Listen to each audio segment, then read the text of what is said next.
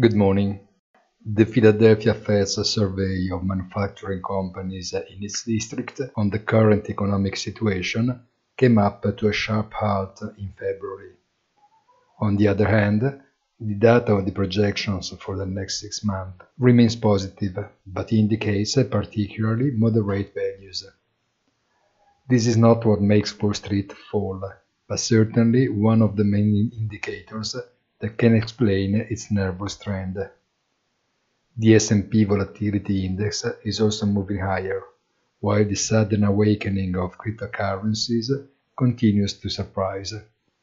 Have a very nice weekend and don't forget our weekly commentary punto della settimana on our site easy-finance.it.